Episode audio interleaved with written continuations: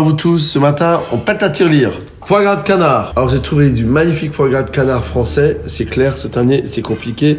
Donc le foie gras de canard, on coupe des tranches, on assaisonne de sel et de poivre et on le passe à l'anglaise, donc euh, un œuf battu. Hein, et on va le paner avec du pain d'épices. Donc moi j'ai fait du pain d'épices moi-même. Maintenant, vous pouvez l'acheter. Vous en faites une chapelure, vous râpez tout finement et vous panez d'un côté votre foie gras. Vous le cuisez tranquillement au beurre clarifié 3 à 4 minutes et vous le retournez.